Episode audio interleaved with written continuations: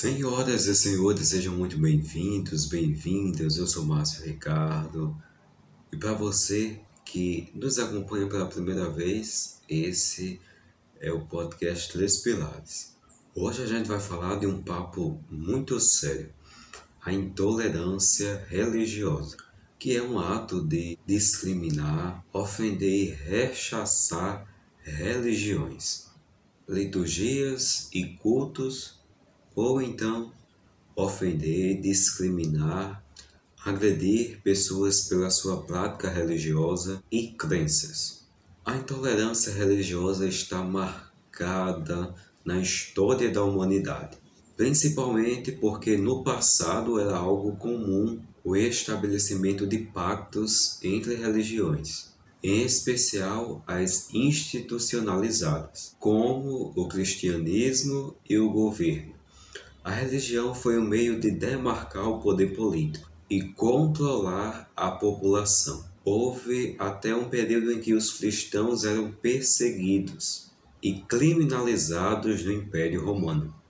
Hoje, o pensamento republicano, em especial a democracia, impede que, ao menos teoricamente, um vínculo entre Estado e religião o que chamamos de Estado laico. Infelizmente, a intolerância religiosa ainda é uma realidade que assola comunidades em todo o mundo.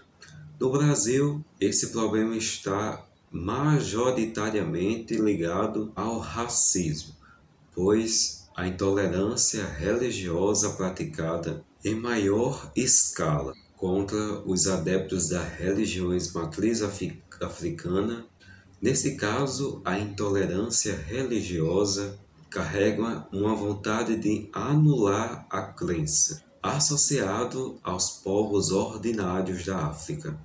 O Brasil, no ponto de vista jurídico, é um país laico.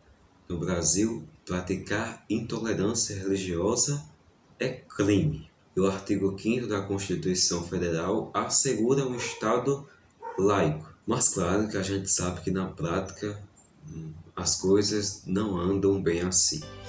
Então, para você que tem uma religião, siga, mas respeitando as outras. E para você que não tem nenhuma, também vale a mesma coisa. Respeito a todas as religiões, a todas as crenças. Só assim podemos construir uma humanidade melhor. O podcast Três Pilares está disponível nas principais plataformas de áudio. Você pode nos acompanhar pela Spotify, Deezer, Apple Podcast, Google Podcast, Amazon Music e também no YouTube. Toda quarta e sexta tem episódio novo, então se liga nas plataformas e também nas redes sociais pelo arroba pod Três Pilares. Eu assino o roteiro e a edição deste episódio e nos trabalhos de design está Maria Beatriz Abia. Então eu estou te esperando já no próximo episódio. Até semana que vem.